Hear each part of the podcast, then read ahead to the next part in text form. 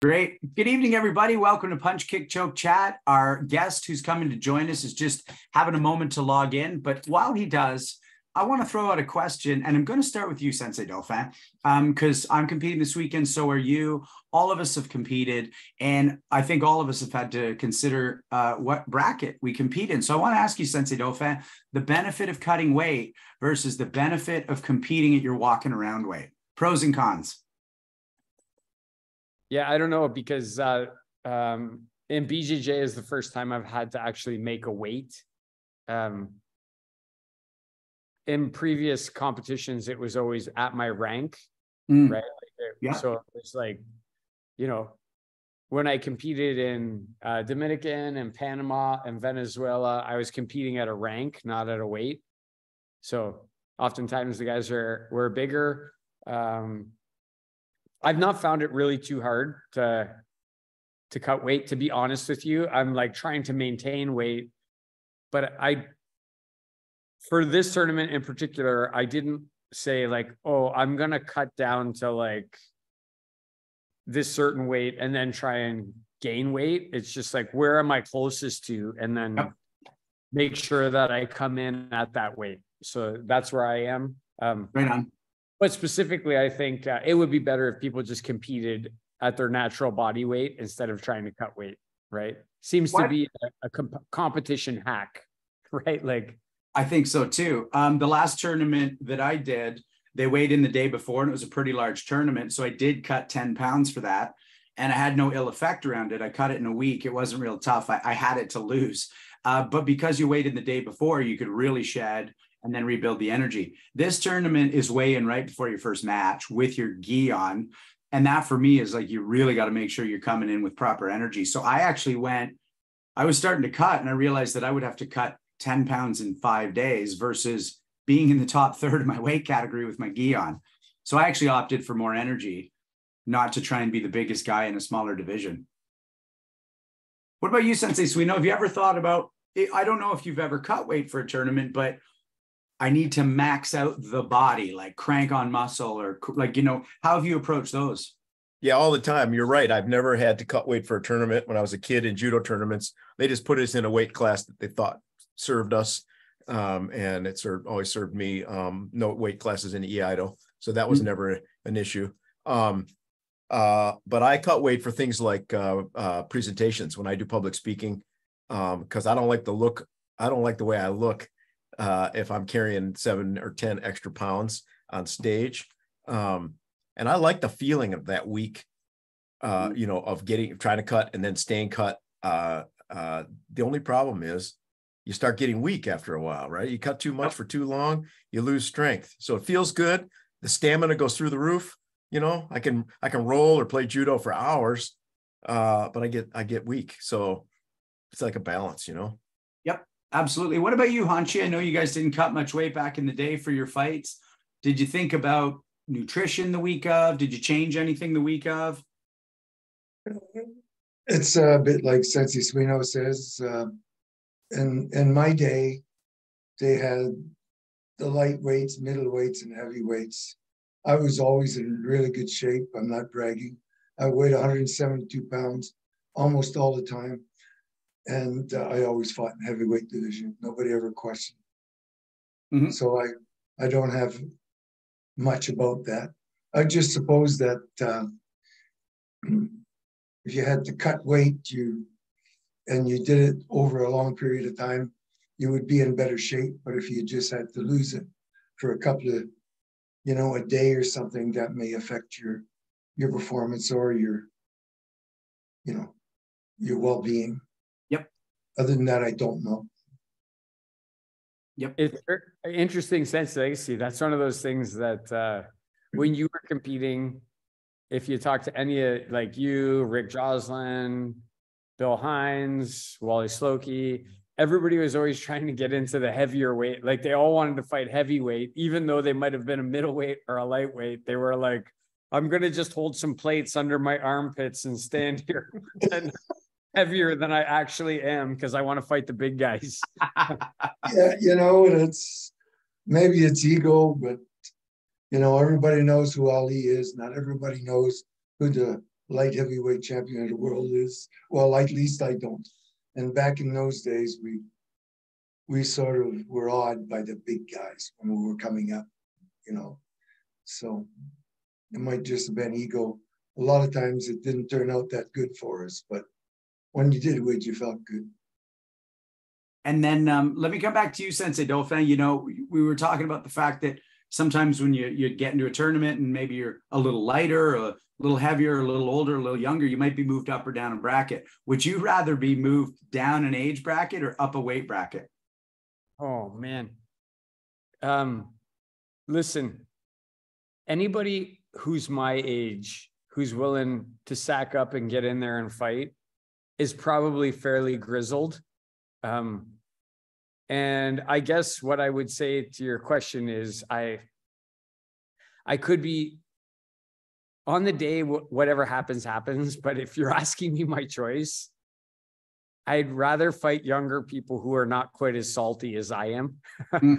like that's that's I'd rather fight them at my weight with less experience than fight somebody um, who's you know a bit older than me, but also is in there like you know your trips around the sun mean something.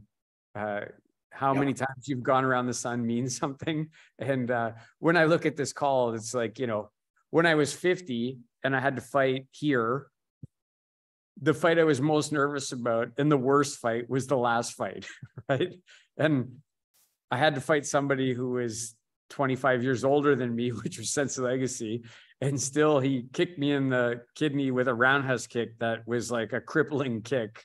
um, you know, and uh, that was the one I was worried about through all the other 49 fights. Oh, but I was also super excited to do that fight too, right? Like, um, yeah. So anyway, I guess I'd rather fight my weight class younger people.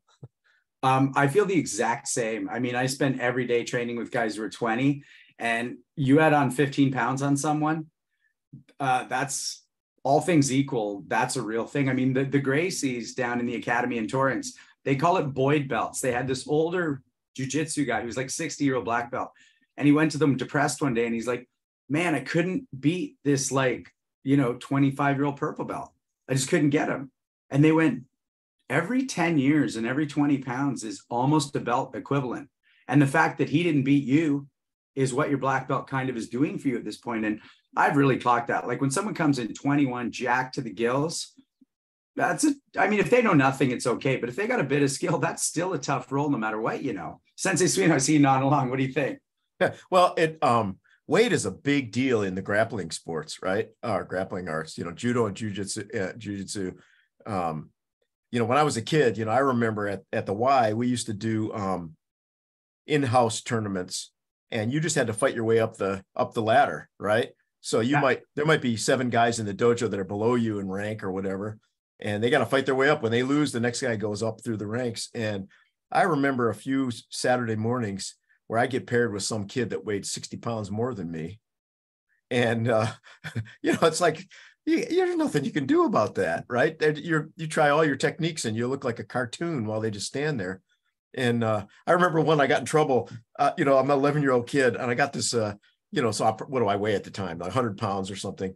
Um, I got this 175 pound you know kid lying on top of me trying to i'm trying to grapple him and i can't do anything and i believe i may have uttered a profanity or two and the kid the kid you know he's holding me down and i can't move and he whispers he goes i don't think you're supposed to swear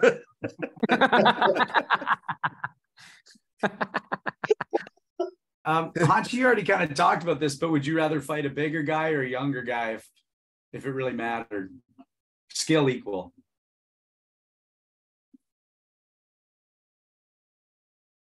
I don't know. I, I, there's more going on today than there was in my day.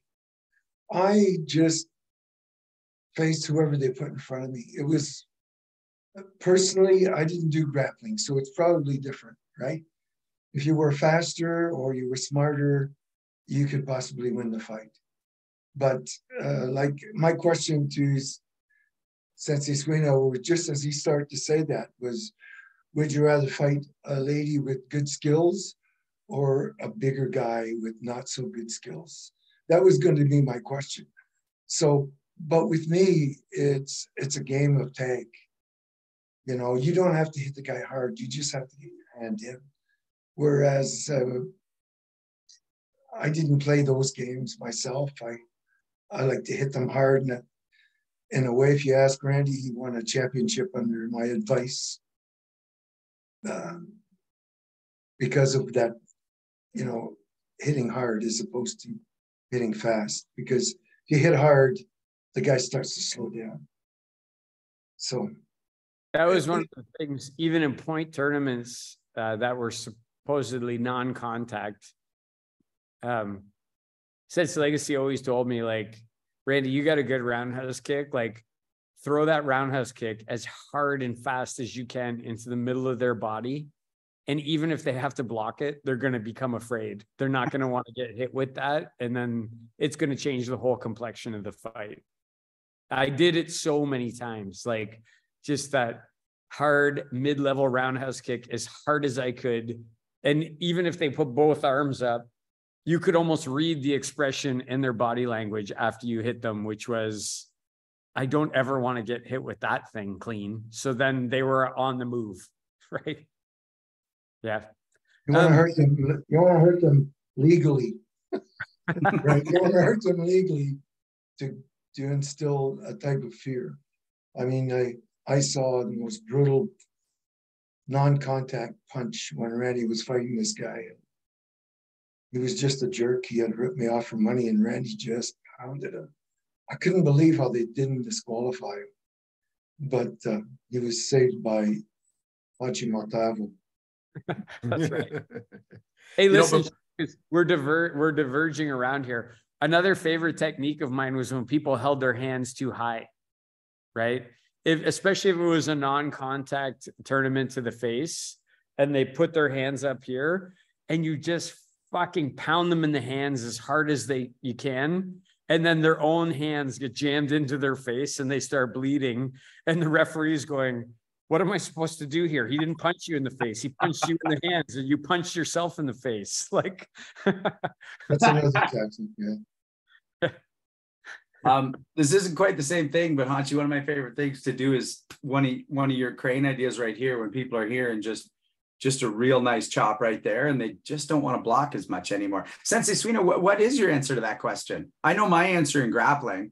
Well, it's it's it's hilarious that Hanshi posed the question that day. I think it was on the same night in Yokohama at the Kanagawa Prefectural Dojo.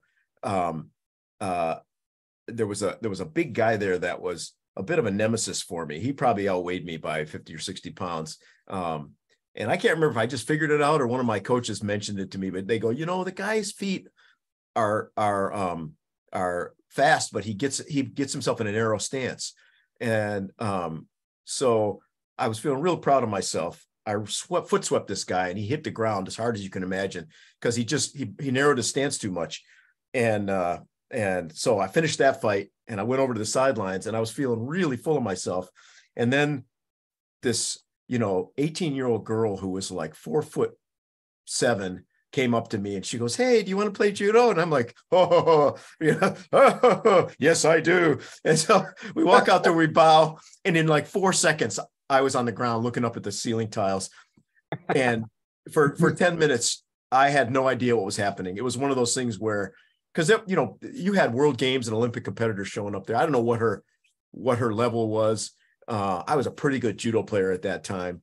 And um, for 10 minutes, she just absolutely, I was helpless. And she might have weighed, uh, she might have weighed 130 pounds at most, at most. It was just speed, skill, the fact that she was so low, you couldn't really brace your arms to keep her out. And I was, she probably threw me 30 times in 10 minutes.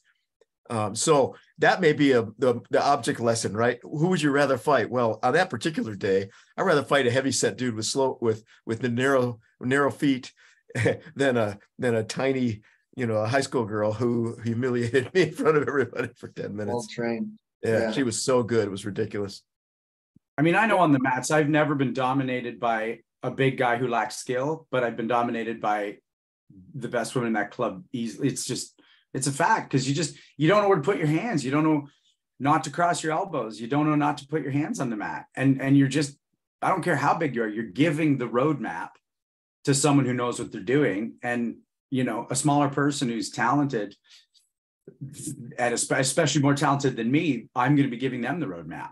And so, yeah. You know, Ben's the thing is, it's not that uh, you don't know not to do it, but even if you do know not to do it, those more skilled people are going to make you do it, whether yeah. you want to or not.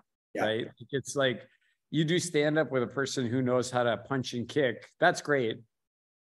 But if they know where to make you stand and they know how to make you turn your back and they know how to make you like believe that this is going to happen and then something else is going to happen, then they force you into making mistakes that even if you know I shouldn't make that mistake, they just make you make the mistake.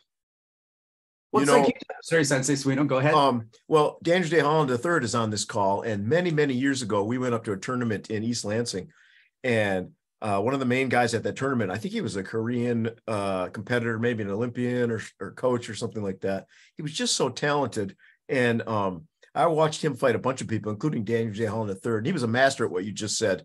Uh, uh, uh, he he would, you know, there's a lot of guys in judo that'll fight you. This guy would set you up so that you would move in such a way that you you know you'd become vulnerable. And you could just see him. He was just sitting there calculating and doing the moves in real time. It was gorgeous to watch. Yeah. Well you talked about the the, the best judo guy who's ever lived. The, the the the winningest judo man who's ever lived that everyone knew what he was coming with. Mm-hmm. and that's even less about the chess game of it but mm-hmm. it's like good luck. It's still coming because of technique.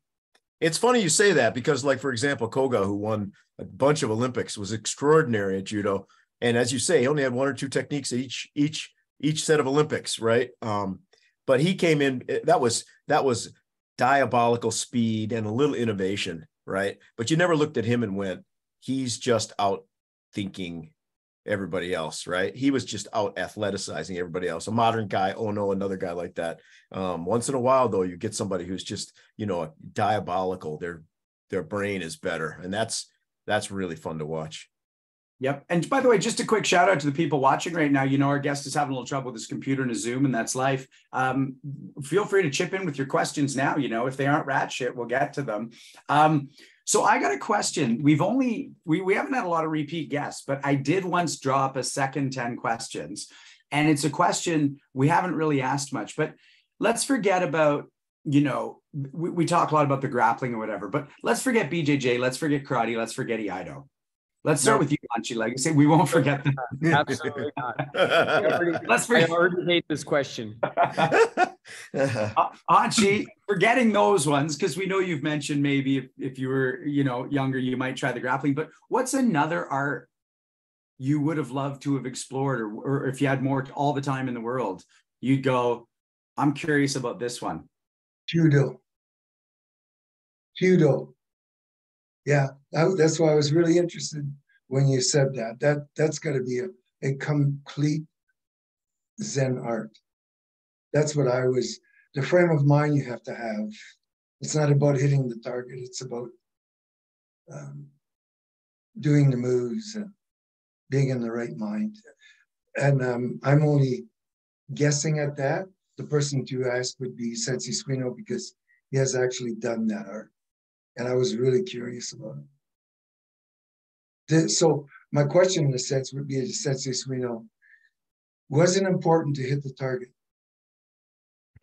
well, that's a that's an interesting question. Uh, I found Kyudo really difficult, um, mm. both emotionally, right, to settle down enough to do it, but also technically. It was just it was just a lot harder than you'd think. Um, uh, you know, when you do a kata, you're not trying to knock somebody's block off, and yet you do millions and millions of kata to get good at, at, at your art.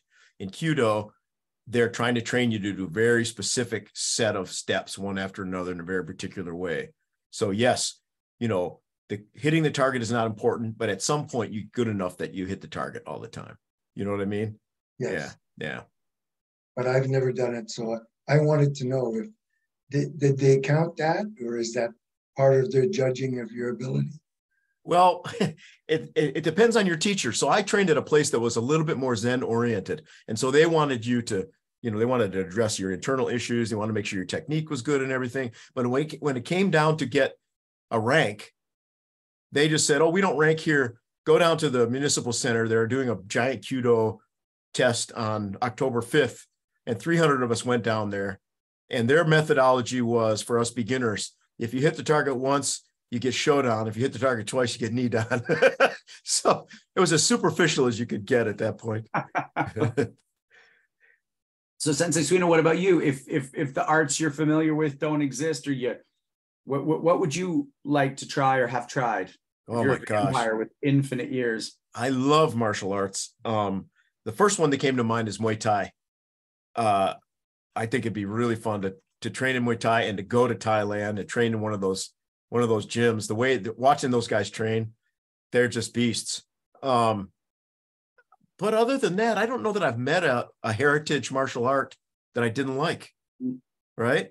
You know, I don't like a cobbled together martial art that you know some guy in Missouri did. Um, but if it's if it's Muay Thai, it's from from the Filipino arts. Uh, even if it's European, right? Catch wrestling is fascinating. There's just I have never met a martial art I didn't like. Mm-hmm. Sensei Dauphin? I mean, I'll mention a couple. I I would really Muay Thai is something that would be very interesting uh, because of the Thai heritage. It would be really interesting to to learn that martial art. Um, again, it's based on history, right? Like Pancrate would be a really cool martial art to delve into. But honestly, the one that rises to the top of the list for me, Sean, because of who I am, and it won't probably surprise you. It'd be really cool to delve into capoeira. Mm. I would, I would really like the history of that martial art, like the country that it's from, the way they had to disguise it. It seems to me very much like Okinawa, right? Where they were, they had to do things in secrecy, they had to hide it um, in order to be able to practice it and they hid it in a certain way. It'd be really cool to do capoeira and i also like the athleticism of it right? Like i just really like the athleticism of capoeira yeah. Right on. I'm, I'm cheating a little with mine just because they're really we're, i'm already touching on them with everything i do but just pure boxing. I would love to just pure box um, you know tie those ankles together and practice all that stuff. Um, and sometimes, you know, if I could go back to high school, I'd join wrestling. Um, th- nothing would make me happier than if I got rebooted. I'd just be like, volleyball was fun, but we're going to wrestle and we're going to figure out what that all looks like and that intensity of training. You're about to get, you know, get ninja Hanshi, you got ninjas at your house. I know, Jesus. We're in Montreal. They're sneaky. I love it. That never happened. Yeah. It's yeah, we've all traveled so much doing this that it's bound to happen. it was so it was so so stealthy. Since like see. Oh, yeah, yeah. So so which makes me suggest that maybe we should have taken ninjutsu. so this That's is a great yeah, go ahead. I'm sorry. That's another art that's really, um, you know, ninjutsu, everybody thinks they're great this and they're great that. They may be, but really it's uh, a ninja is like a modern day spy. They set things up like, you know, when they get chased, they've already set something near a high fence when somebody is chasing them, they've set up a little springboard so they can spring over a high wall. But when the people get there, they see it, but they don't have to run, you know, to jump the wall. You understand what I'm saying? They, they'd have to back up and then run by that time the guy's gone. Or uh, they make this um, powder that they throw onto the ground and it explodes into a bomb of smoke. And then you're looking around and you're going, where did they go? They've actually been there, dug a hole, made this special ash that doesn't blow away, and they just jump into it and it goes up over their heads and they just don't know who the person is, but he's just he's just right there. So uh, that would be an interesting art to learn all those different ways of fooling people. so let's let's get into that because I was actually going to segue into that, Hanshi, when when when we made that joke. Is what about the? I mean that that thinking and that espionage. That's that's incredible. What do we know about the actual core fighting underneath that for ninjas? I would I, I couldn't really tell you, but um, you know they do a sword art, but I've never seen a ninja ever challenge Miyamoto Musashi. You know, if you know what I'm saying. So they would be good, and there may be some that would be excellent, but I'm not quite sure what to tell you there. Whether, of course, TV makes it look like they're the best warriors of all, but they're really sneak thieves, right? They sneak around and and get you that way. That's why um, the shoguns and that, the floorboards in the castles were always creaking, and you know they always set up certain things so the ninjas couldn't sneak in and slit their throats during the night. So it's you would say they're good with their knives. I'd say they were good with getting in and getting you when you're not expecting it getting by your guards. So it's a little bit more like that.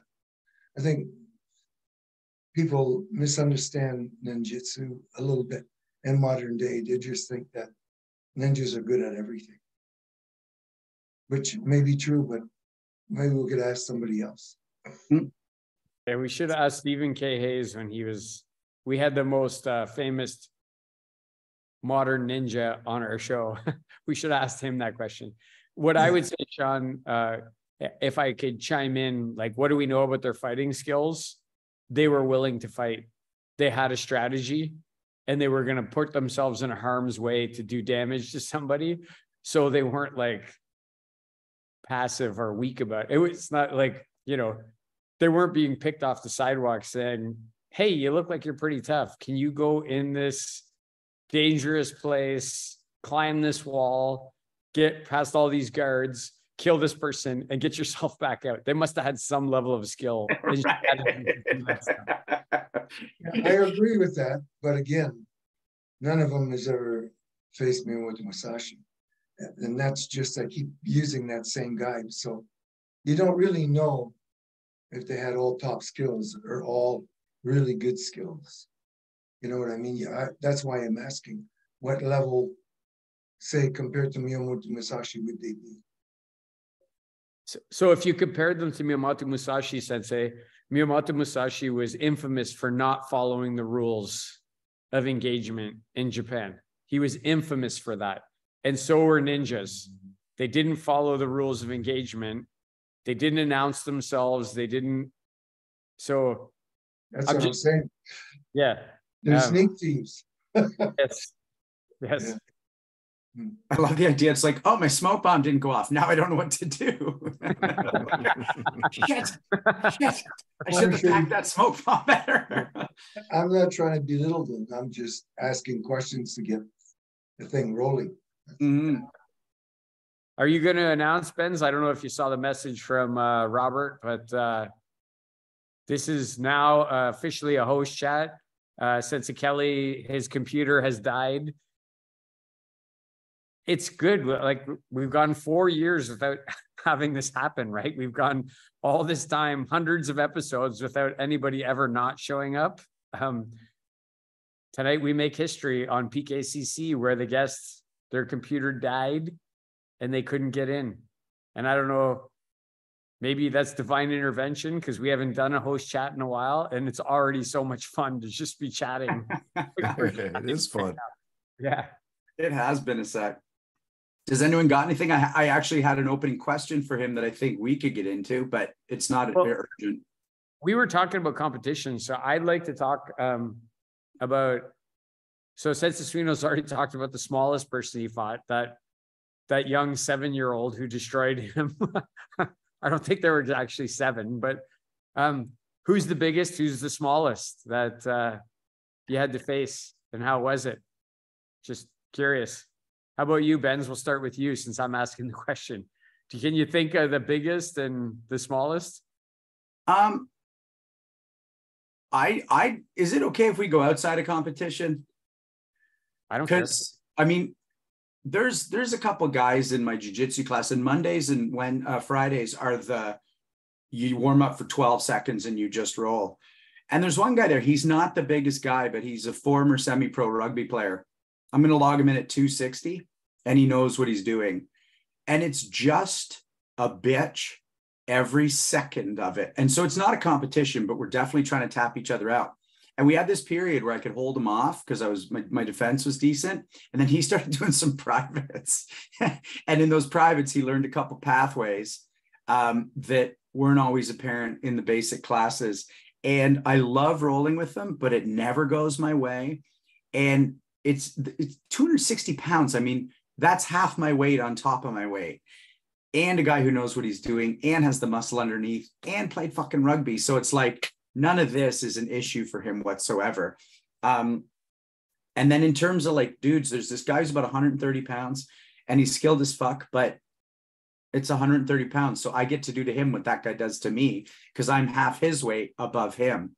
In terms of stand up, I don't have any significant biggers or smallers, um, other than even Alden, my own student, who, you know, he's 210.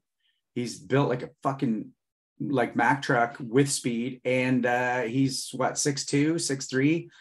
Fighting him just gets tougher every week, and it's one of the best things for my martial arts. But we've never competed, but the man keeps me on my toes, and I love it, and I never hate it. But it can suck for me at times when when I get backed up, and he just throws that long, loose range shit. So it's not quite a competition answer, but Th- those are real. It doesn't have to be competition, just yeah. anybody.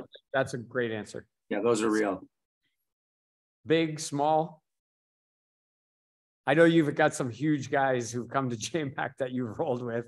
And I know you've got like, you know, Daniel Holland, like, so I'm just curious your thoughts on big, small, like, yeah. Well, a lot of examples. Um, uh, one that that both of you guys, Sean and Randy, I think uh, met may have rolled with, not at the Crucible we just did, but the Crucible prior to that. Remember, we had two or three guys in blue uniforms uh, who trained at a a, a, recent, a regional uh, BJJ school. And one of the guys was like six four, and honestly, I, I I handled everybody at that. Um, I handled everybody at that Crucible except the two guys. I really had to fight my buddy Justin, and then this other guy whose name I can't remember. I couldn't do a thing with him. His arms were so long he would just hold your arms out like this and did something with his feet, some kind of rubber guard. And know, I went back after him 20 times and I couldn't do a damn thing with him. But but but the scariest guy I ever faced was a guy in Yokohama. Uh, about once a month, the Yokohama Corrections Department judo team would come and train at our dojo.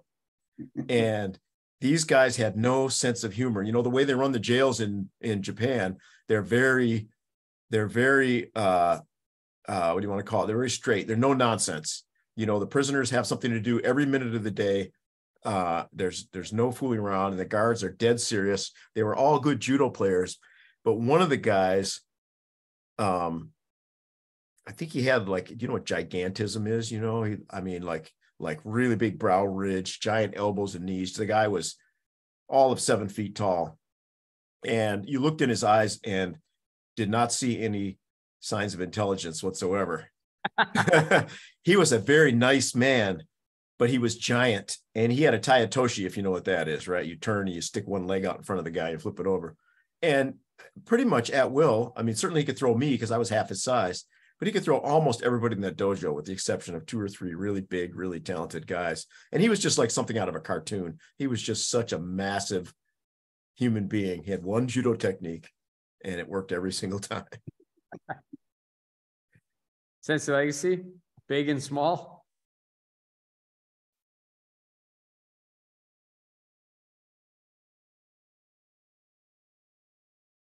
I, I don't know what to tell you there. I, I've um, Pearson was big. Pearson was big, yeah, and so was Sato.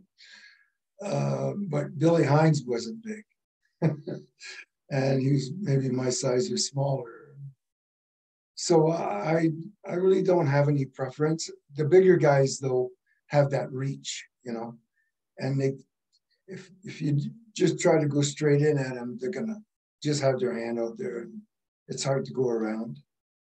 But I I I can't answer that because I don't do uh, groundwork. You know, I mean, not serious like you guys. Yeah, Hanshi, Hanshi, uh, you always speak with such reverence about Bill Hines. What was it about his fighting that that was so uh, that made him, you know, that that that gives you gives you so much respect for the way he fought? Uh, that would be almost hard for me to answer because of like I've only been roughed up maybe two times in all the time that I fought, and I lost uh, uh, because he was my senior. He was uh, and he would always help train me, and um, we fought one time for a Canadian championship. Uh, we went into three overtime rounds, and um, we were, one was just as fast as the other. And all of a sudden, he just wound up with his punch. I blocked really fast, and he just reached out and touched me with like a slow motion punch. and I just stood there with my jaw touching my chest, going, "You son of," you know. So, uh, uh, and it's it's not because he beat me, but it's because I watched him fight other times, and he was a small guy. Uh, with a big man spirit. Like he, he was scary. Everybody was afraid of him. I don't know. It's just, mm. you know, there's some guys that that impress you. It doesn't matter their size. It's just he was a good martial artist. And it's, and again, a student of Benny Allen's.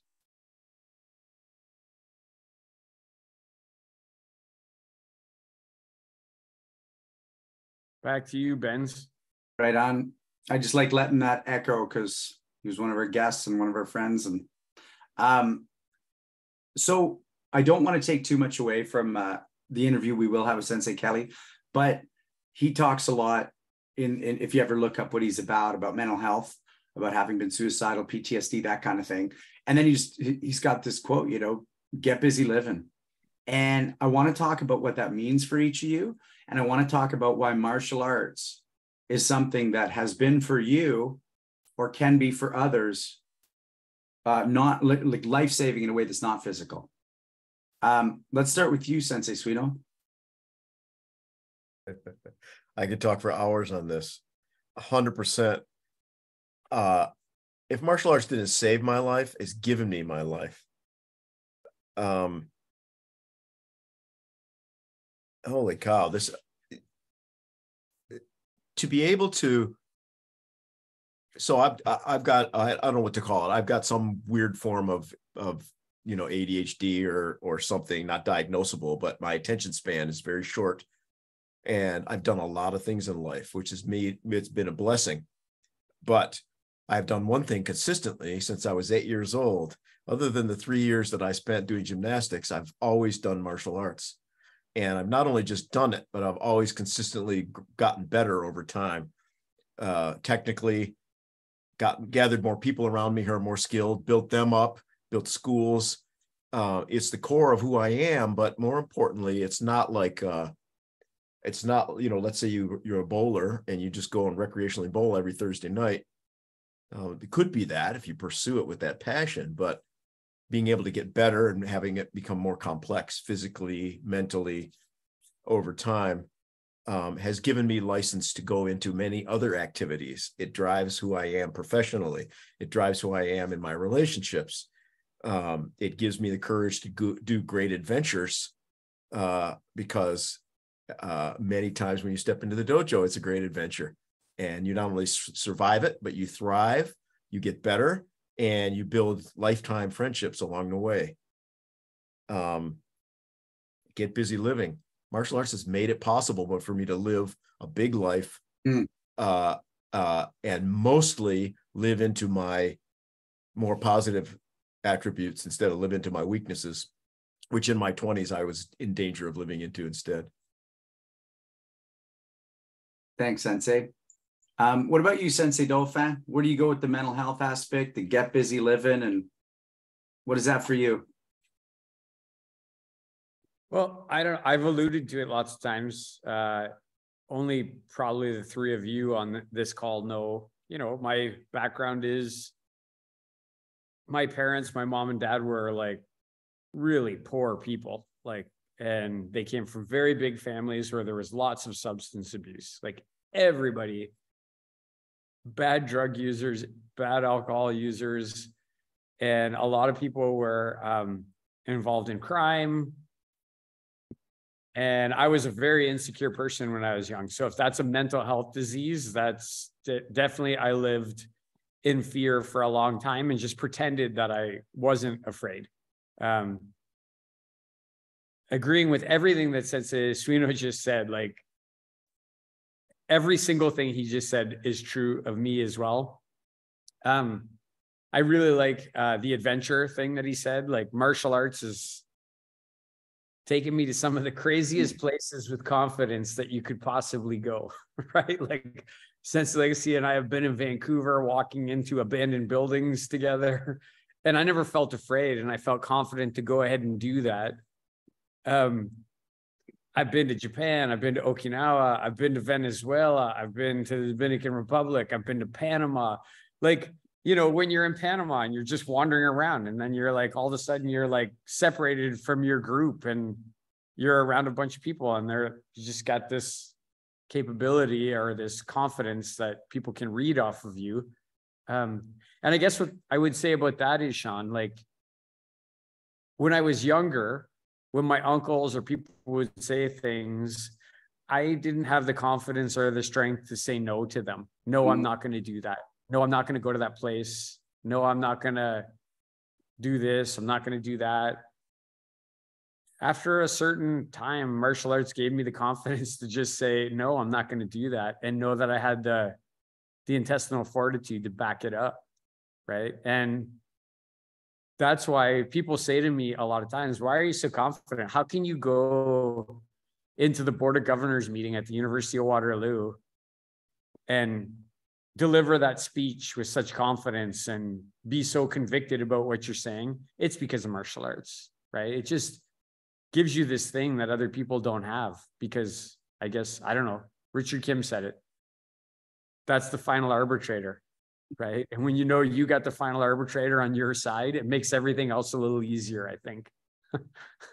um, before we go to Hanshi, I want to touch on one thing you just talked about, you know, the idea of boundaries. And uh, in my recovery circles, we have a great phrase without my noes, my yeses don't mean anything. And uh, I found that in martial arts too. Hanshi Legacy, what about you? What, what is what is this as a mental health thing or as a way to get busy living? What, what does it offer non physically that way? Well, for me, you know, having an idle mind sometimes lets in things that you don't want to. So there was a, a part one time in my martial arts where I was just a little tired and I I slacked off a little bit. Then I I think I'm not sure, I still don't know. But I thought I, I was getting a bit depressed. I would have weird nightmares and I I was didn't like my days, nothing like that. And so it went on for about two weeks and I thought, oh Gary, I think you're getting depressed and you're gonna lose it. So uh, when I used to teach at the university, which I did for 35 years, you know that. Um, during the it was during the summertime. I was in. I didn't. I wasn't working out as much as I I could, so I I decided to go in every day into the gym at Aldhouse College there and do my entire program every day. Every day I went back did my program. You know, within um, five or ten days, uh, it was gone. It was gone. I just think that something was seeping in because I wasn't filling my mind up with good things and my body and that's and I'm not a doctor, so and that's the only time I ever had anything happen to me like that. I'm just telling you so you can make your own decision on, on that. So when your body your mind and spirit are in harmony. And then when you start going off a little bit, it's almost like a type of not not being well or not a wellness, you know, because you're so accustomed to being that way. You're the best you can be, and then all of a sudden you start breaking down, then that feels odd to you. At least it did to me. And like Sensei Suino, I also love martial arts. And uh, I like what he said, but I'm going to say it saved my life literally from where I was going before to where I am now. That's all I can tell you. Um, I also could talk about this for hours. I could do an hour and a half on this and and never it's all I care about is mental health because without it you're not going to get out of bed and do the physical stuff. Um it, I just I know I know too many people including myself who've been through depression. And the thing about depression is to the outside someone just goes well just get up and put on classical music and walk in the woods. You won't be depressed after that. It's like yeah I can't get there. That that the bridge of getting there is where depression puts up its wall. And i know for me i've talked about this a little on the show but i know because i used to and for people who are watching and don't know this be an intravenous drug user and i used to lie in bed with my heartbeat at about 210 beats a minute and i was pretty sure i was going to go over the edge into an overdose and i would breathe in bed through my first five kata as a way to slow my heart rate I wouldn't do my kata. I, would lost that capability at that time. Um, but I could breathe and quietly put myself in a place where it's a bit of what you're talking about, Hanshi Legacy, where I knew what the good thing was. And the good thing included a way to breathe. And I know that it saved my life at least five nights that way. But more importantly, because that's not ancient history, but that is history for me. You know, I work in the arts and I know so many artists who, when they're not hired and somebody else is giving them the validation and the thing that makes them seen and needed, get depressed and don't know what to do with their lives. And so now you've got a life where you're powerless um, because you're waiting on a phone call that may or may not come. When I don't book an acting job, my buddy Luke Humphrey, who's one of my JITS friends and a really talented actor, we laugh about this. We're like, we've literally hit a place where we're happy when we don't get a gig the gig's great. We need the gigs or else we're not doing the thing. But when we don't get the gig and the other guy gets it, we're like, oh, thank God I can go grapple. I can go fight.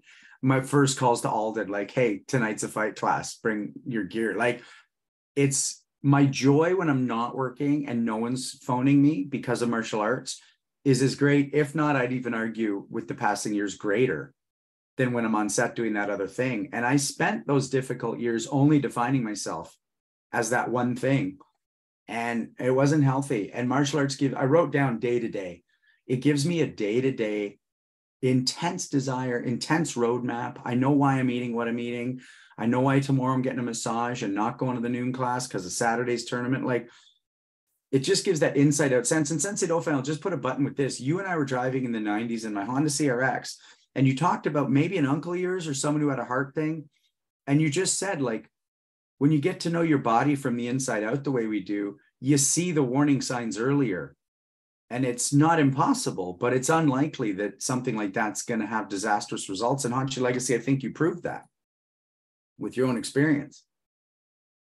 Yeah, if you, that that conversation was when it was my dad's best friend, and he had had a heart attack, and he was. We were talking about martial arts. I'm just gonna go quickly, and I said, uh, yeah, you know, every night when you lay down, I know where my bumps and bruises come from. Like when I lay down in bed, my knee is sore and, you know, my neck is a little bit girked up or my hand hurts. I know what I punched. I know who squeezed my neck. I know who swept me. And I do that often. We all do that. We all know yeah. we're, and he said, Oh, so you're telling me that uh, had I just paid attention the night before I had my heart attack, I would have known. And I said, no, because for like a decade before that, you hadn't paid attention and you were just lo- used to feeling shitty. Like feeling shitty felt normal to you. Right. And so then you had the heart attack, and there was no chance for you to know that something was weird because you were just used to feeling like crap. You just were used to it. So that was that story. Yep, I love that. There's a point where it's a little too late. You, you didn't um, stack the hay bales soon enough, you know, for the for the fall harvest to to be fruitful. And that's right. the one thing, you know, so many of our guests, you know, a lot of them don't have regrets, but the ones who do, the word for me that comes up with every single one of them is time. everybody's regret is time. I wish I'd banked more sooner. Look Even at the legacy had a regret. He said he wished he picked a different movie star as his as the favorite. I I picked the best one. uh, um, the, uh, you know, the mental health stuff is important, but the physical stuff too. I mean, look at the gifts we get from a lifetime of staying staying physical. I just went through a exam for life insurance, and it was ridiculous. It's like, man, am I blessed? You know, what a nice side effect of all this hard physical work over the years. You know, the the all the numbers are ridiculous for somebody my age. It's pretty cool, you know, and it's just the result of, you know, training five, six days a week for you know, decade upon decade. Mm. You just did all your blood work Sensei Suino, and you were hoping that you were going to get put on TRT. And then they were like, sorry, you should be donating testosterone. I don't know. I I think I could still use a little more, but uh, uh, you know, I was I was I was gratified, shall we say, that they said I was in the middle range for people uh, between the ages of whatever it was, 28 and 39 uh, even though I'm more than twice some of those ages. Uh, yeah, you know, it's just a nice, it's a nice benefit. I mean, we probably have more connective tissue damage than people that don't do martial arts. Uh, but uh, you know, you get used to you get used to walking around with chronic pain. At least the heart's still beating, right? Was it Sensei Tony who said, you know, lift heavy things and breathe deep? That was his prescription, right? Like, what an incredibly simple, and we know it's medically sound um, so let's let's jump into that. Let's jump into the fact that you know none of us have ever said let's uh, put a needle in our ass, but I have no judgment against anyone who does. I really don't. Um, especially in the grappling community, drugs are so prevalent. And God, would it be nice to just go fuck it? I'm gonna do two cycles and just beast up for a moment, but but we don't. And again, I, I personally don't judge anyone who does. But let's start with you, Sensei Dauphin. What do you think of that as a personal choice? And what do you think of that as a competitive choice? As a personal choice, I have no problem with it. As a competitive choice, I think you're a cheater. Um, period. I think uh,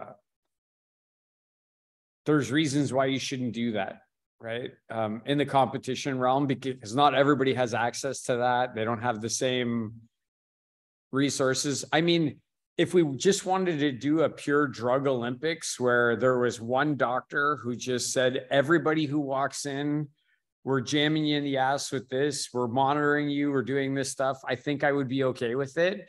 But because it's the Wild West, I'm not okay with it. I, uh, especially for things like running, fighting, lifting. I mean, I don't really care about professional bodybuilding. If you want to do that, um, because I think you have a genetic predisposition to be that way and people are doing it. Um, but when it comes to health, that's a different thing, right? Mm-hmm. Like I do think that uh, testosterone um, has been vilified uh, for people who you're cheaters. But one thing I would say is that, you know, a different type of uh, hormone like estrogen oftentimes ladies are given estrogen and it helps them to live more normal lives. And I think as far as your health goes, if you go to a doctor and they say, yeah, you need to take some testosterone, it's going to make your life better. You're going to get, you're going to recover more.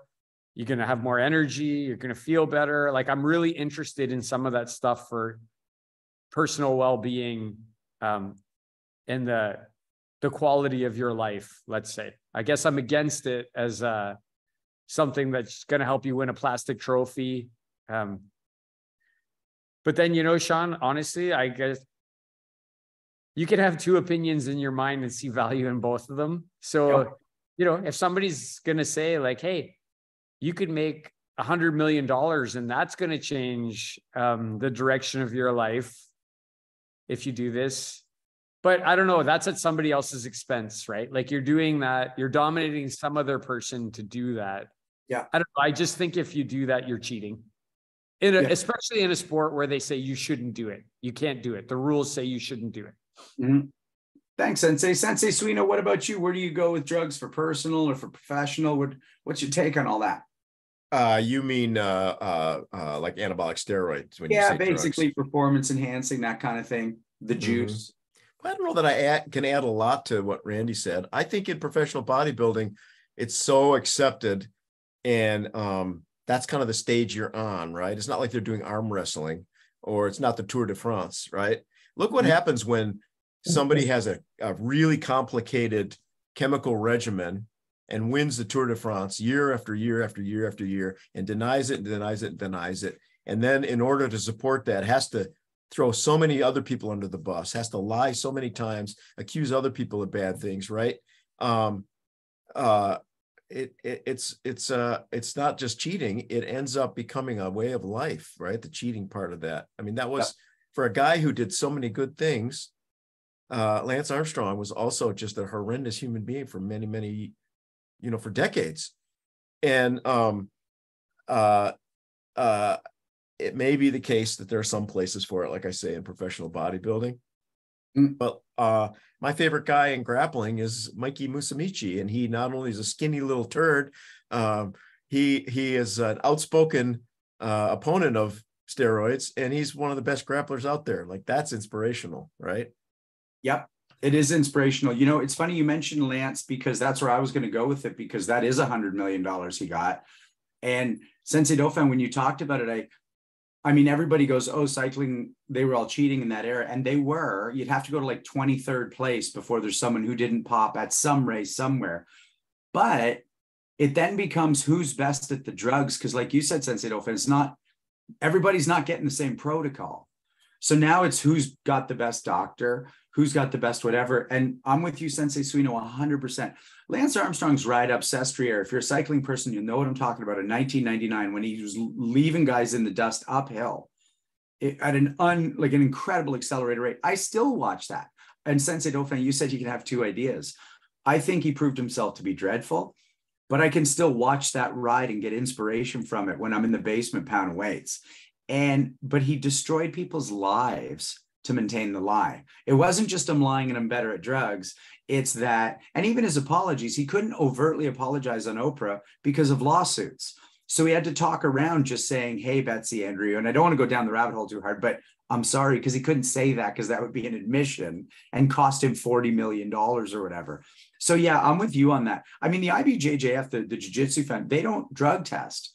So it becomes arguable that they're kind of saying, show up how you want to show up.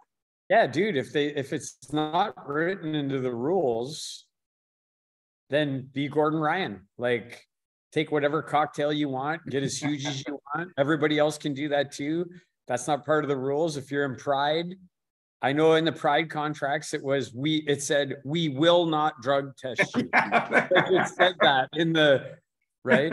But in the UFC in the UFC, they say no we're drug free and so then you look at a lot of those athletes before they said you oh, yeah. and after. Look at Alistair Overeem. Look at what Overeem looked like um, when he was allowed to be on his cocktail and when they said no you're off. And look yep. at his record before and look at his record after yep. right?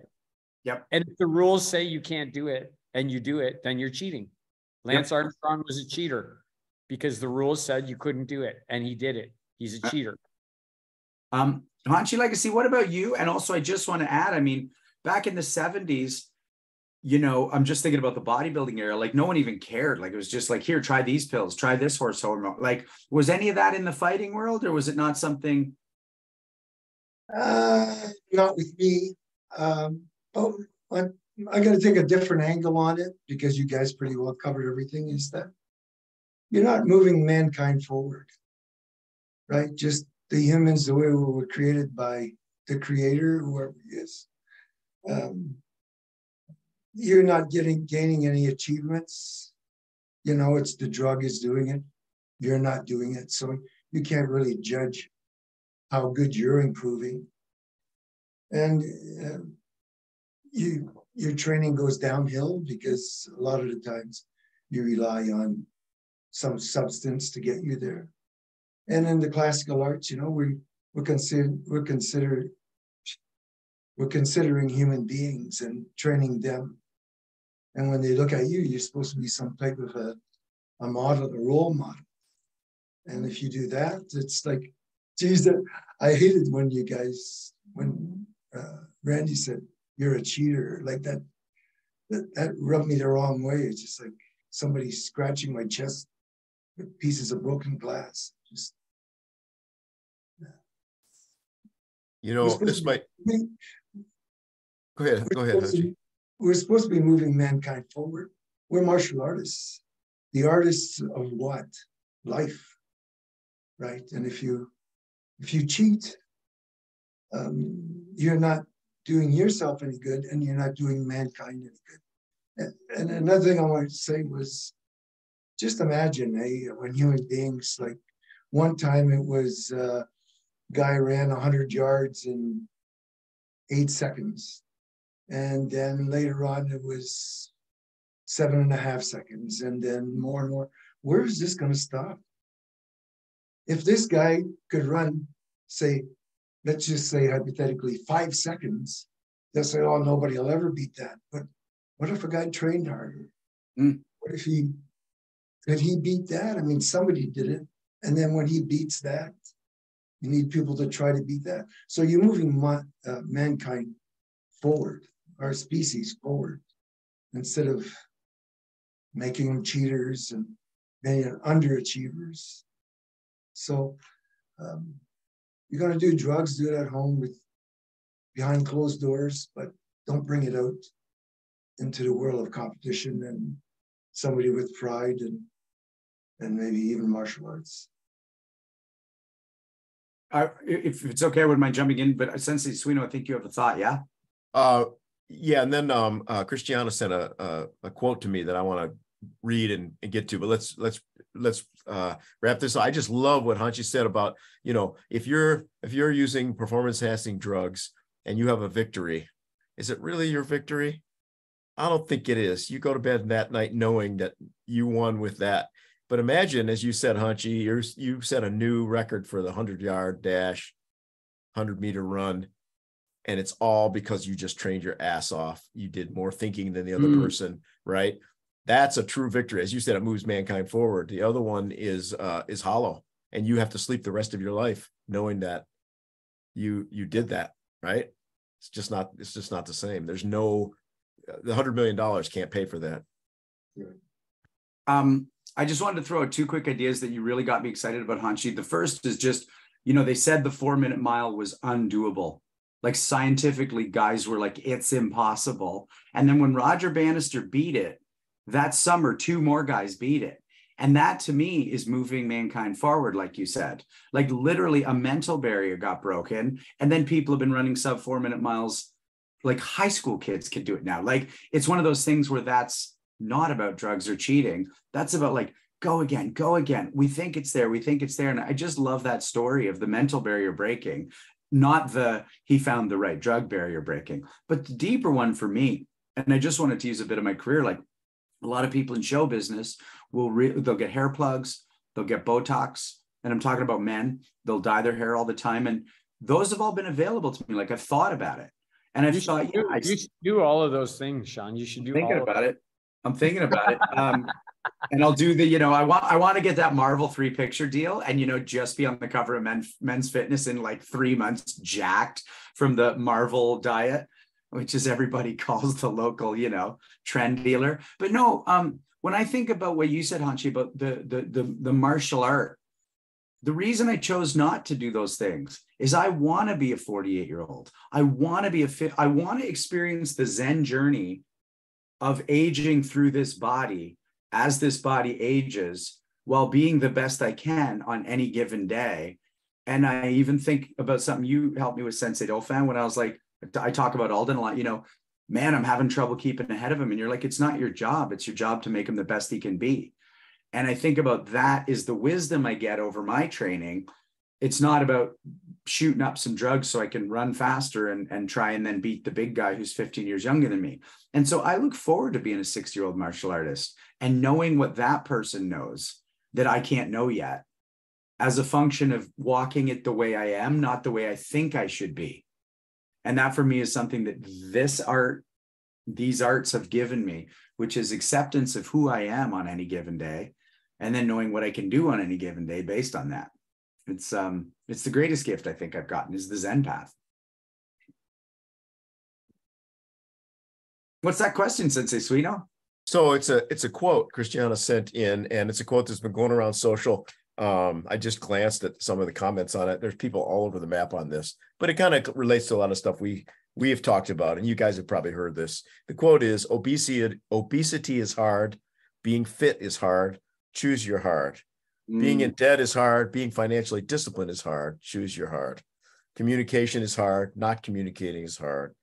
Choose your hard. Life will never be easy, it will always be hard, but we can choose our hard, pick wisely. We can kick that around a little bit. Who do you go to first, Sensei We go to you, Randy. I like the hard that builds you up and not tears you down. Right. So if you have to choose a hard, choose the one that's gonna uh, what Sensei Legacy said. Choose the hard that's gonna move society forward, move the world forward. Right. Choose the hard that's if you're the best you can be, and you pull people around you who then and that you don't have to be the best at everything like if you suck at balancing your checkbook then just understand that you suck at that. And if you don't work in the area that you suck at you're never going to be as good as you can be. And there's people around that are awesome at it that you can look up to get help from that are going to help you do those things. Um, so I just think, you know, I mean, man, I don't want to be like a person who like I know some people are in debt for real reasons outside of their control. I know some people are overweight for real reasons that are outside of their control. Um, so I'm not trying to say to those people, oh man, it's just easy. Uh, you chose you they didn't choose their heart, I guess, right? But if you have a choice, choose the thing that's to like move everything forward, not the thing that's to move you backwards. That's what I take. Right. Love it. What do you say, Sean? I've been both. I've been both. I was 35 years old. I was $60,000 in debt and I had no job and no income. Like, like I, I just, I I'd recovered spiritually from all the stuff I put myself through, but I hadn't recovered financially, let's say. And I'm just using this as an example because I know all the other examples. but this one for me is it is hard to be financially prudent. It is hard to properly gauge and know what the right amount to spend is. And I'm I, I have a, a fluctuating income, so I have to get really wise about amortizing what the year functionally looks like, and not get crazy when there's heights and not get freaked out when there's lows. And I've spent 10 years creating a living, breathing, working budget for myself that's constantly changing, but works. And it takes discipline and rigor. And every Monday I spend one to two hours budgeting, et cetera, et cetera. But what's harder is getting that notice in the mail and not opening it and having i call it the app running in the background right? We know our phone's battery drains when you have apps running in the background even if you're not using them. And the app running in the background that knows you have a stack of mail the app running in the background that knows you you haven't eaten well in a month. I find that to be much harder and that's not on paper that's through experience. It's draining the adrenal system. It's it's draining everything that could lead to the potential it's this quiet upper limit problem going yeah, you're not a guy who's worth the tax problems of a millionaire. So don't get too rich. Well, I want to have the tax problems of a millionaire. Like Sensei Dauphin said, at that point, I won't know the answers, but I'll know who to hire who has the answers. And that'll cost money and etc. But it'll be quality problems, you know, and that's one thing I've learned to really enjoy is quality problems. Rebuilding a knee as a healthy guy who trains martial arts every day was a quality problem and I know what it's like to have a body that's failing for the wrong reasons or a body that's a little tweaked for the right reasons. The one seems easier on a random Tuesday, even if you're hungover, but the other one's easier because you're conscious through it all. And yeah, I choose your hard. I, I have never heard that quote, and I'm gonna start. I'm a, I'm gonna feather that into the mantra and the meditations. What do you think, Hanshi? Life will never be easy. It will always be hard, but we can choose our hard. Well, I, I that's a good. I like that. That's a good saying. But uh, to choose your heart, make sure that your heart is attainable, because it'll end in defeat. Right? If you take too big of a bite, you're going to end up choking with it. So, take baby steps or small steps, but still train hard and be moving forward instead of taking one one big hard step that you you can't achieve all at once take a bunch of small steps steps and gain that ground with within your capabilities or build your capabilities up and gain more ground that so don't take big bites just take what you can so that you don't fail. I think that you know a lot of people give up because they they take uh, on too much. And they, they defeat themselves in trying to think that they're going to gain this easily and then leads to a downfall. So, yes, always challenge yourself, but always challenge yourself within your capabilities or you'll sort of self destroy. Yeah, that, I love how, yeah i love how that reframes the the challenge and it, it, it's spoken like a martial artist right oh yeah i want to be a black belt. Well what should you do? Show up today at the dojo right? Oh i don't feel like working out. You know that's okay. Let's bow in and start training you know? Oh i'm exhausted. Do one more kata you know? Uh, we do that on such a daily basis in the martial arts. Just do that one small thing. The the the the black belt right? The lifetime path of martial arts just accumulation of small effort over time. But That's on that, it's just, you know, if somebody walks in tonight to any of our clubs and has never trained and said, I want to fight you, they're biting off a little too much, right? They're, like, they're choosing, they're choosing too much higher too fast. That's why people mostly quit martial arts because they expect themselves to boom, be a black belt in like six months or in some dojos, they do, unfortunately, and that lets out the bad word. But that's why people quit because they take too big a bite. Let's be a yellow belt first. And then that's why there are different belt levels to sort of give you that ability to know what to choose. And we set we set that as uh, manservants or servants martial arts. How about you, Sensei Answer your own question. Well, you know that something you and I talk about all the time, maybe with not those words. Um, always choose it, right? Choose the challenge.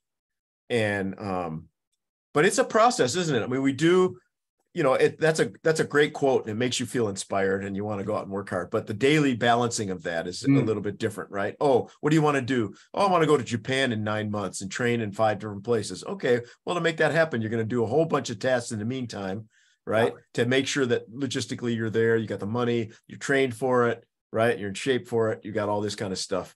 Um, it's the same thing on our path into martial arts, right? Oh, I want to be a black belt. What are you going to do? Well, I know I got to show up at the dojo. I got to train.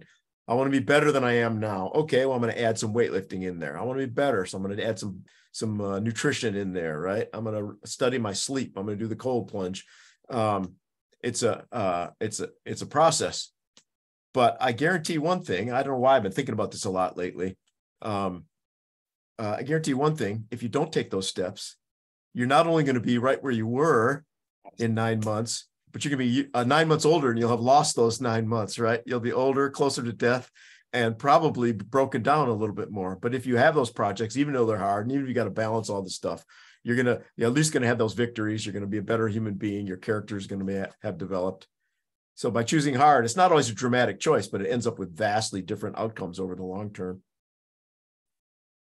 I always say, you know, martial arts will, if you don't train hard, if you don't do it properly, martial arts will pick you up, chew you up, and spit you back out into the street. And then you'll be twice as bad, worse off because you'll also also realize you don't have the intestinal fortitude to do what some people do. You're one of those quitters or losers as far as that goes. this is this is the cheaters, quitters, and losers conversation tonight.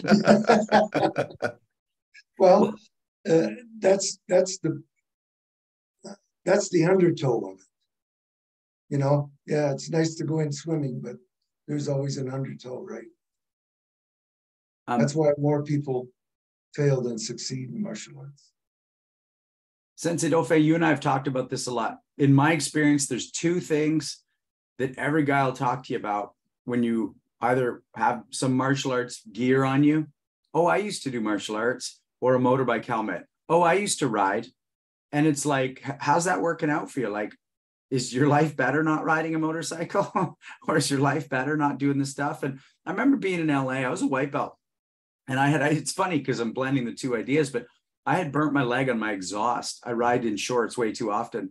And I was doing some grappling and I had to like tape where the skin, the burnt skin was sloughing off or whatever. And the teacher after goes, How's your training going? And I said, It's tough. Like I popped a rib, I hurt my fingers, I got this leg thing. And he just goes, He was a Brazilian guy, goes, This is designed to make you quit. The whole thing is designed to make you quit. Just don't quit.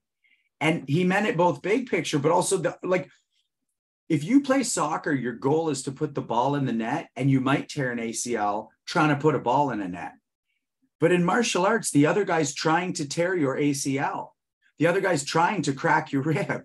Like that's the whole point of it.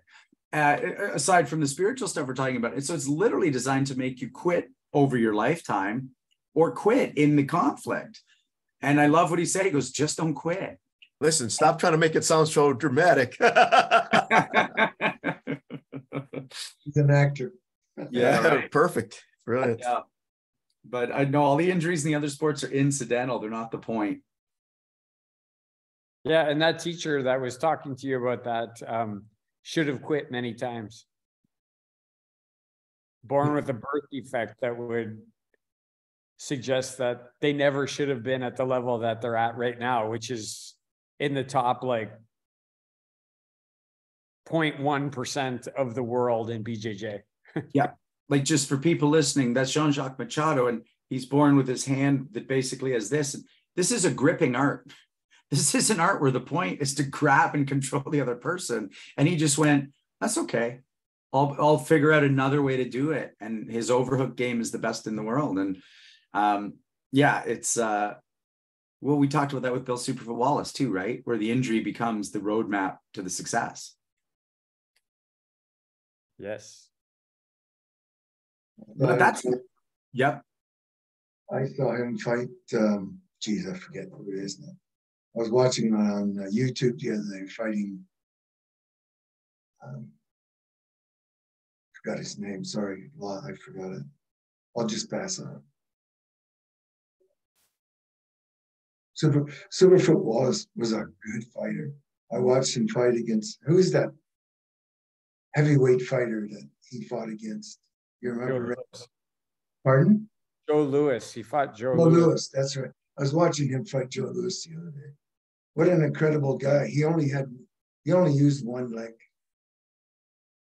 You know, he had one leg that he messed up doing something. I mean, Superfoot Wallace. He was an amazing guy. He kicked uh, Joe Lewis in the head three times before he landed a punch. Was an amazing guy. Yeah, he was on uh, our show, and yeah, yeah. He, he uh, wrecked his knee doing judo.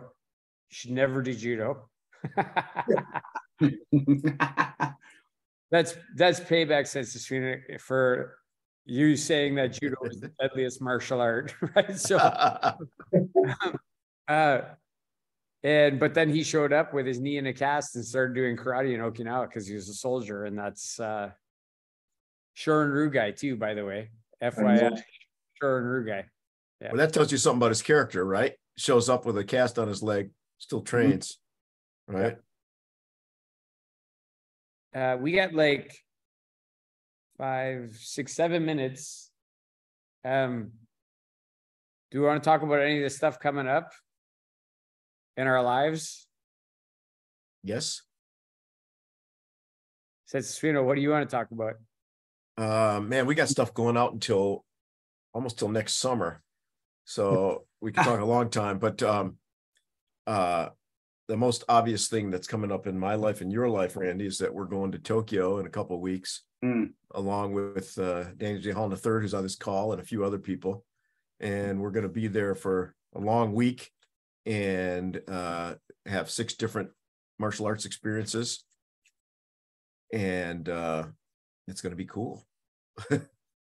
I'm looking forward to outside of the the martial arts experiences, eating sushi and ramen and Asahi beer. Um, and those rice balls from 7-Eleven. If you've never had them, you've never lived. yeah. Lived on those over there. Sensei Legacy, what are you doing tomorrow night? I'm going to the Montreal Forum to watch the Habs play against the Toronto Maple Leafs.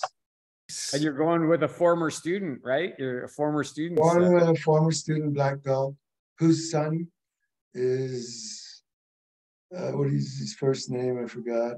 His name Owen. is Beck. Owen Beck. Owen. Beck. He's number 62 for the Montreal Canadiens. And we're gonna have this nice little place, special place for the the wives and uh, the players' friends. And then after we're gonna meet with uh, uh, the players of the Montreal team. It's going to be wow. hot. Amazing. Yeah. I'm jealous and excited since I am.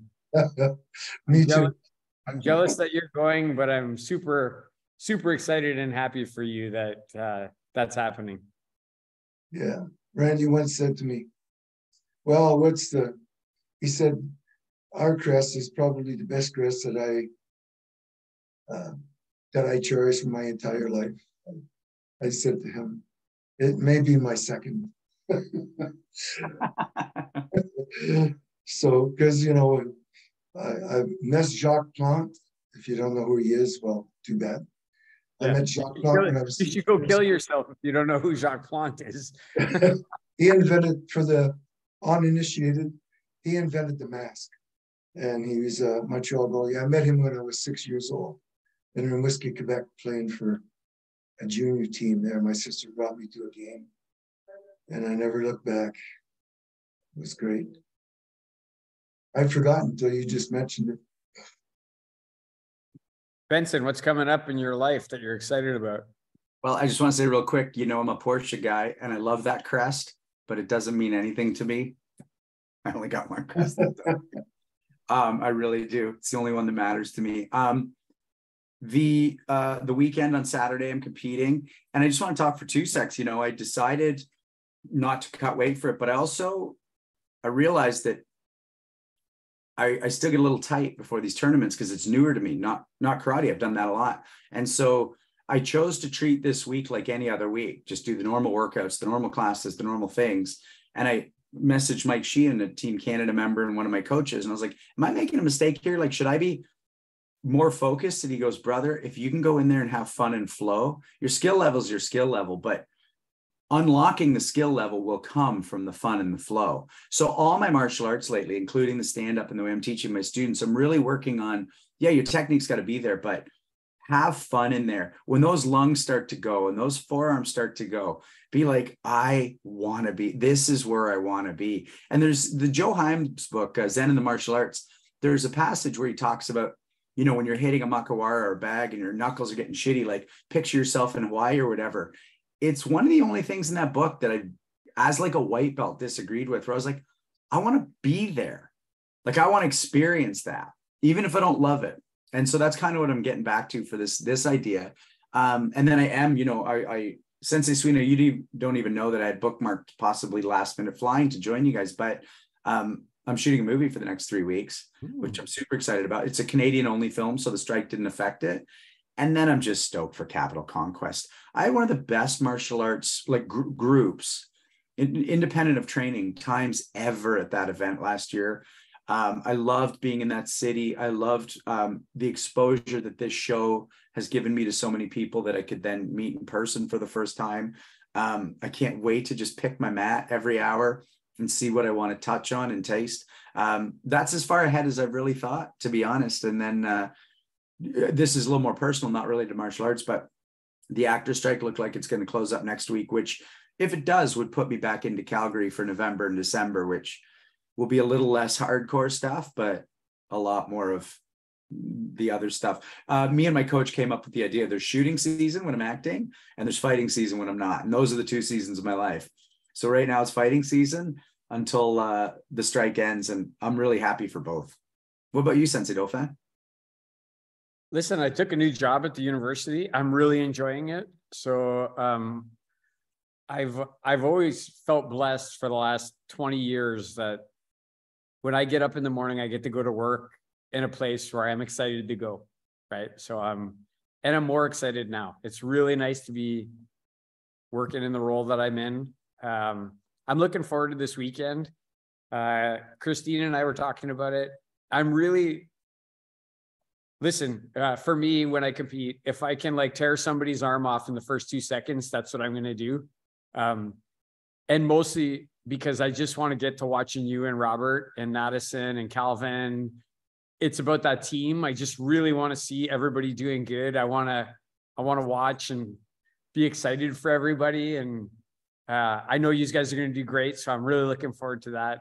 I'm obviously really pumped to go back to Japan. Like I'd be lying if I I've been there now uh, a number of times, and uh, I've been with Sensei Legacy. I've been with Sensei Suino. I'm looking forward to going back. I'm looking forward to going to the gravesite of the 47 Ronin. Like I always like the history stuff. We're gonna go to uh, the National Sword Museum and Paul Martin, another person who's been on this show, and we're gonna. He's a foremost authority in the the sword in the world, and it's gonna be super cool to just get a behind the scenes tour of some things and then have a drink with the guy and just meet him for real. So I'm looking forward to that. Um, yeah, I don't know. I'm blessed. My life is great. I got got no complaints about anything right now. Nothing. Love, Love that. life is. Yep. I can't wait for Saturday. You know, you messaged me a while ago and said, you know, it'd be a real nice thing if we just all compete together. And I just love that. And I'm super stoked to to cheer you on and and be cheered on. Um, ladies and gentlemen, I want to thank our PKCC crew, Robert Shlumsky, Justin Shea, Andre Sedashev, Alden Adair, Jesse Blevitau, Sydney Dauphin, Josh Kitchens, Christiana Landolt, Daniel J. Holland, Dridi Guliani, and Stavros Stavroulias. We don't have a show without them, and you don't know what our shows are without them because they run all that stuff that lets you know what's up. And I want to tell you that next week we're here at the same bat time, same bat channel. And assuming his computer works, we're going to be chatting with uh, Kelvin Chong, which we're super stoked about. And thanks for, for hanging with us tonight. You know, what a beautiful impromptu uh, host chat. And um, I don't want the last word, Hanshi Legacy. Why don't you give us the last word before we say goodnight? I have nothing to say. No kidding. I'm just too relaxed right now. Hey, Ben, Sensei Copeland, we'll give him the last word. He said, Great good luck on the weekend to all of you. Right. So let's uh let's Sensei Copeland have the last word. Thanks, Sensei. Good night, everybody. Thanks, Sensei. And everybody, thank you.